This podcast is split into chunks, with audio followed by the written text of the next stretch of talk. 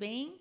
Seja bem-vindo ao DBcast. Eu sou a doutora Renata Sack, sou gerente geral do DB Patologia, sou médica patologista. É um prazer poder estar aqui hoje para a gente conversar um pouco sobre a campanha do Dezembro Laranja. A campanha do Dezembro Laranja iniciou em 2014 com o intuito de falar sobre o câncer de pele e todos os métodos de prevenção, de tratamento e, e tudo que a gente pode falar sobre o câncer de pele no nosso dia a dia. O câncer de pele é o tipo mais comum de câncer no mundo. E no Brasil, ele corresponde a 30% de todos os tumores malignos. E agora é com muito prazer que eu recebo aqui a nossa convidada, a doutora Carolina Borges Escócia. A doutora Carolina é dermatologista, graduada em medicina pela PUC, tem título de especialista em dermatologia, membro efetivo da Sociedade Brasileira de Dermatologia membro do Grupo Brasileiro de Melanoma. Ela é sócia-diretora da empresa médica Dermoscócia Dermatologia. Tem atuação em dermatologia clínica e cirúrgica, cosmetria e dermatoscopia digital. Carol, muito obrigada por aceitar nosso convite, por estar aqui, estar aqui conosco para falar do Dezembro Laranja, um tema tão importante. É, bom, Seja bem-vinda. Obrigada, Rê. Queria agradecer também à UniDB pela oportunidade né, de estar aqui e de poder falar um pouquinho né, desse, dessa questão aí do câncer de pele, que é tão importante, tão comum no nosso país. Né? Então, muito obrigada pelo convite. Legal.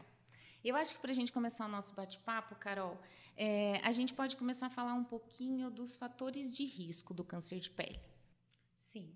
Então, os principais fatores de risco para o câncer de pele são pessoas claras, de olhos claros, peles claras, pessoas que têm muitas pintas no corpo, sardas, pintas escuras, pessoas que se expuseram muito ao sol, que trabalham ao sol, que fizeram bronzeamento artificial, também a gente tem vários estudos que comprovam o aumento do risco de câncer de pele. Pessoas que tiveram queimaduras solares na infância, na adolescência, também aumenta o risco do câncer de pele. Muito legal. Carol, uma coisa importante, eu acho que a gente falando em prevenção e falando do câncer de pele, bom, a pele é o maior órgão do corpo Sim. humano, né? Sim. Então a gente tem que lembrar que ele, a gente tem muita, muita área ali exposta ao sol, algumas áreas mais, outras menos. Mas quais são os sinais que a pessoa pode encontrar no corpo ou que deve procurar, que suspeita, que, que faça ela ir ao dermatologista, que faça ela se preocupar? Sim, Rê. É, é muito comum receber no consultório pacientes que têm feridinhas, feridas que não cicatrizam. Às vezes está um mês com a ferida, vai na farmácia, usa uma pomada e a feridinha não fecha. Lesões que sangram com facilidade. Às vezes o paciente só ao, ao enxugar o rosto com a toalha, a lesão sangra. Casquinhas que formam e caem e voltam a se formar é, aparecimento de pintas novas, às vezes o paciente não tem tanta pinta e começa a aparecer na fase adulta novas lesões, ou a pessoa percebe uma pinta que começou a ficar irregular. Então, isso já chama atenção, vale a pena uma avaliação com o dermatologista. Legal. E até internacionalmente tem uma regra que foi adotada, que a gente chama a regra do ABCDE. E essa regra é bem legal e é simples para o paciente fazer em casa e observar essas alterações. Legal. Como que é essa regra? Então, assim, o A, a gente considera assimetria. Então, quando uma metade da lesão é diferente da outra metade.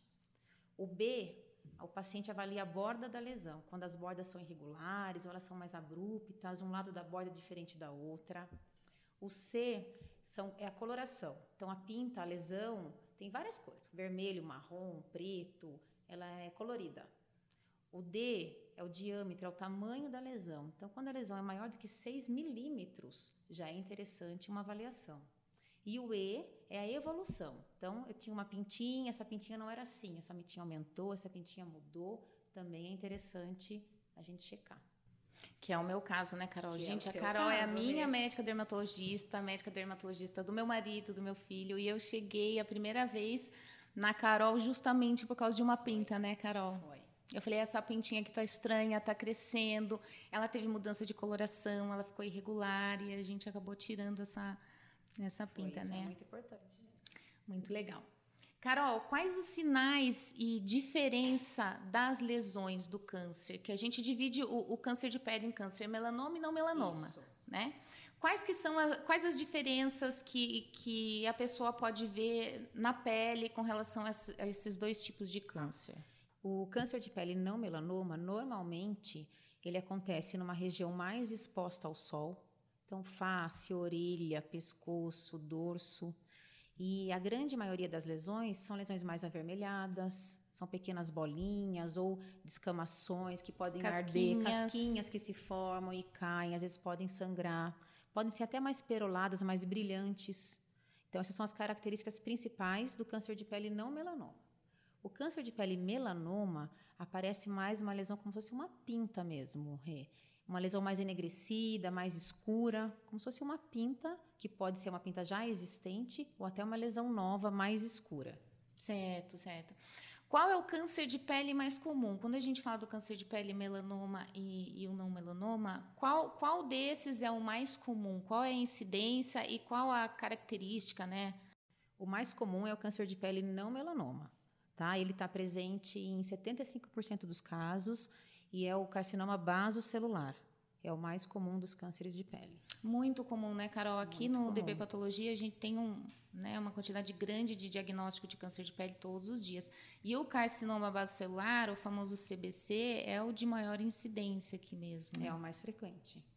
Legal. Quem já teve um câncer de pele pode ter outro? Como que funciona isso? Pode. A gente fala que a incidência é maior em quem já teve uma lesão, até porque esse tipo de câncer de pele ele é muito relacionado à exposição solar. Então, quem já teve um, normalmente teve uma exposição solar intensa ao longo da vida, então a chance de ter o segundo, o terceiro é maior. Então, teve uma lesão, sempre fazer o acompanhamento, porque outras lesões podem surgir também. Legal. Falando em acompanhamento, como que funciona esse rastreamento de pintas, né? Então, eu, por exemplo, que sou sua paciente lá, eu faço o rastreamento, mas acho super importante a gente falar disso, justamente porque ele pode acontecer de novo em outro local, câncer de pele, né? E como que funciona esse acompanhamento, esse rastreamento das pintas? Então, a gente avalia o paciente, né? Pacientes que já têm um histórico pessoal ou familiar de câncer de pele, né? pacientes que têm múltiplas lesões, que o risco também aumenta. Então, é muito importante quando o paciente chega à consulta, pelo menos a primeira vez né, que ele vai ao consultório, fazer um exame geral do corpo, olhar tudo. Tem lesões como câncer de pele não melanoma, que às vezes está em locais não visíveis ao paciente, né, que ele não costuma olhar. Até na mucosa oral, planta do pé, palma da mão é comum. Então, é muito importante essa avaliação geral do paciente, é, pelo menos na primeira vez que o paciente chega, mesmo que ele tenha uma outra queixa, né, uma queixa estética, é importante olhar o paciente, como já aconteceu e acontece muito, né? Às vezes o paciente vai ao consultório com uma queixa estética e aí você vai examinar o paciente e encontra uma lesãozinha de um câncer de pele. Aí existe né, o exame clínico, existe também um exame chamado dermatoscopia, que é muito interessante. Fala um pouquinho da dermatoscopia. Então, a dermatoscopia é um exame não invasivo. Né? A gente usa um aparelho chamado dermatoscópio, que é um microscópio mesmo. E a gente encosta esse aparelho na pele, nas lesões, e a gente tem uma visão microscópica dessa lesão. Então a gente amplia, consegue aumentar, tem aparelhos que mais do que 20 vezes a lesão, consegue ver estruturas presentes na lesão e nos trilha muito melhor ao diagnóstico e ao tratamento. Então é um exame muito interessante. Muito legal. É, Carol, é, você diagnosticou, foi um paciente lá no seu consultório e você falou, ah, fez a excisão, né, que a gente fala, retirada daquela pinta. O fato de retirar a pinta ou aquela lesão, a pessoa pode considerar que está curada? Então, Renata, depende da fase em que o tumor foi retirado. Por isso que é importante a detecção precoce do câncer de pele, porque principalmente os carcinomas é, não melanomas, eles têm altos índices de cura com a retirada cirúrgica. Então, essa detecção precoce, a retirada, uma margem bem feita, grande chance de ter cura, sim. É, margem é um fator super importante, né, Carol? Sim. É, a gente, quando está avaliando a histologia, é, avaliar a margem, a distância da margem, né? Isso. né? Tem vários fatores histológicos que a gente precisa colocar no laudo também para os dermatologistas que, que definem prognóstico, inclusive, né? Com certeza. Então, é, aproveitando esse assunto do, dermato, do dermatologista com o dermatopatologista, esse contato também é super importante, né? É muito então, importante. A gente sabe que algumas lesões são bem complicadas, pele é, a histopatologia de pele é bem complicada, né? É uma especialidade bem específica. No DP Patologia, por exemplo, a gente tem um fluxo dedicado só para as peles, os dermatopatologistas que avaliam E sempre que a gente precisa, a gente entra em contato com vocês. Sim, isso né? faz total diferença. Isso faz muita diferença no resultado. Nas informações do pedido médico, sim, né, Carol? Sim. Eu acho que esse, esse, hum, essa aproximação das especialidades é só quem ganha é o paciente, Com né? certeza. Então a gente precisa sempre manter o contato. Isso, aí. trabalhar em conjunto. Trabalhando em conjunto, isso mesmo. É, um, um ponto super em alto agora, procedimentos estéticos. Então, é, as pessoas estão fazendo muito laser, é, bronzeamento artificial, é, todos esses procedimentos estéticos, o que, que eles têm em correlação com câncer de pele?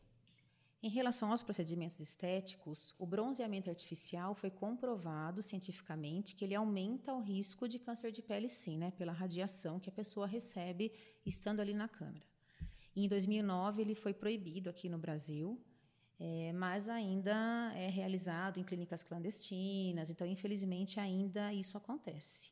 Os demais procedimentos, Renata, o grande problema não é o procedimento em si, mas muitas vezes o paciente tem uma lesão de câncer de pele e esse procedimento é realizado em cima em da cima lesão. da lesão, entendi. E como ele está muito difundido, né, os lasers e, e às vezes o profissional não está capacitado para fazer esse diagnóstico e aí acaba fazendo um procedimento estético em cima da lesão do câncer de pele. Aí pode acabar gravando, pode acabar se espalhando.